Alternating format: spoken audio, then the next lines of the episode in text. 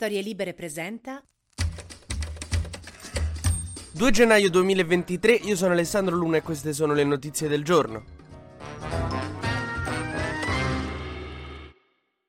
Due giorni fa, proprio mentre stavamo mettendo i petardi nello zainetto e le lenticchie sul fuoco, è arrivata la notizia che è morto Papa Ratzinger. Repubblica apre con questa notizia e scrive l'ultimo conservatore, cosa che a me non risulta, per quanto mi riguarda ce ne sono altro paio ancora rimasti in giro. Ci dareste una notizia, cara Repubblica? Ecco perché di tutto quello che si è ricordato di Papa Ratzinger in questi giorni mi sembra che manchi l'unica cosa che per me era fondamentale, cioè che è stato il nemico totale più duro dei diritti e delle battaglie civili negli anni in cui era Papa. Io mi ricordo insomma quando c'è stato il caso Englaro, quando ci sono state le questioni dei Dico, che erano delle unioni civili antelitteram. Cioè, non so se rende l'idea, ma voi immaginatevi Simone Pillon, però tedesco. Poi chi è molto appassionato di Chiesa dice che era un grandissimo teologo, però vorrei anche vedere 95 anni a leggere la Bibbia. Se non l'hai capita dopo 95 anni c'era un problema. Però no, dicono che fosse proprio straordinario come teologo, come studioso di, di Gesù. Eh. Le sue ultime parole sono state Signore ti amo, mentre quelle di Califano furono Signore vi amo. Nella cappella del monastero dove c'è la sua camera ardente, che credo che ancora adesso te pot- se corri potresti riuscire a visitarla. Sul giornale ci sta scritto che ci stanno un albero di Natale, paramenti rossi e mitra. Che ho pensato, ammazza che figo che era sto papa allora, vedi, forse l'avevo sottovalutato, uno che si fa seppellire col mitra. Cioè, zero d'accordo con le idee, ma respect, bro. E invece no, pare che la mitra sia questo cappello dei papi che lui si è voluto indossare, insomma, per, per andare nell'aldilà. Sulla questione dei funerali di Papa Ratzinger, da quello che ho capito si stanno scannando bergogliani e non bergogliani nel Vaticano, ma lì vai a capire tanto, cioè ci sono più odi e rancori che nel gruppo delle amiche mie di classe al liceo. C'è da dire che sulla pedofilia Ratzinger sembra essere stato abbastanza duro, nel senso che è brutto fare la pedofilia.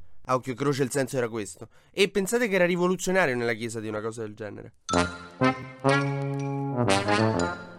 Ma passiamo a robe un po' più laiche, cioè al discorso di Mattarella, che tutti quanti naturalmente abbiamo visto, io confido in questo, poi vi faccio le domande e vi interrogo. Eh. No, in realtà non l'ho visto neanche io perché stavo badando ad altre cose, come tutti i capodanni. Non so voi però quando state alla festa di capodanno, eri con una ragazza pure che ci volete provare, l'ultima cosa che vuoi fare per sembrare quello figo e a un certo punto dire ehi, accendiamo la tv, c'è Mattarella. Però insomma il senso del discorso era che i giovani sono il futuro e questo ok. E la cosa più bella che secondo me ha detto è che il paese è di chi paga le tasse perché in effetti io non è che mi diverto, però poi mi fa piacere che se mi sento male posso andare in un ospedale, o che se un povero si sente male può andare in ospedale. Quindi insomma l'ha buttata lì, come di non, non favoriamo l'evasione, capito? Il paese non è di chi dice Eh, il posto non funziona oggi, guarda. Un messaggio così leggermente velato al governo. Ha poi parlato direttamente della Premier Meloni e ha detto il governo è guidato per la prima volta da una donna e questa è una novità di grande significato sociale e culturale da tempo matura. Io questo ultimo giudizio forse me lo sarei evitato su Meloni presidente.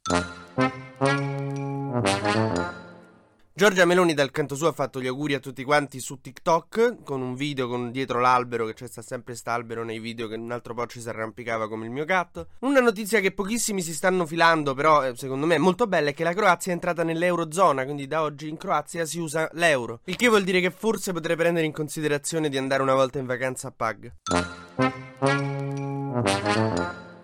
I ragazzi di ultima generazione questa mattina hanno imbrattato di vernice il Senato perché l'Italia è un paese che investe nei combustibili fossili. Ma facciamo un breve e consueto giro sugli esteri. Putin ha bombardato le città ucraine durante la notte di Capodanno per piegare il loro spirito come fa sempre. E ci si comincia a domandare quanti missili può avere Putin davvero. Perché a una certa finiscono i missili, non è che crescono sugli alberi. In Iran è stato ucciso uno studente che aveva studiato a Bologna, morto in seguito alle torture. Mentre chiudiamo con una nota un po' così, però ci tengo a farla, se non avete visto il discorso di fine anno di Zelensky ve lo consiglio tantissimo perché è bellissimo, insomma, mette tutte le cose un po' in prospettiva e riassume quest'ultimo anno.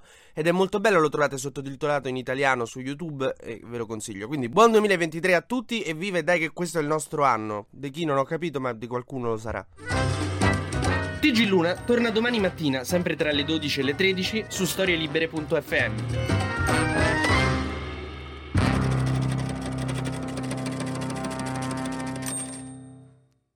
Una produzione storielibere.fm di Gianandrea Cerone e Rossana De Michele.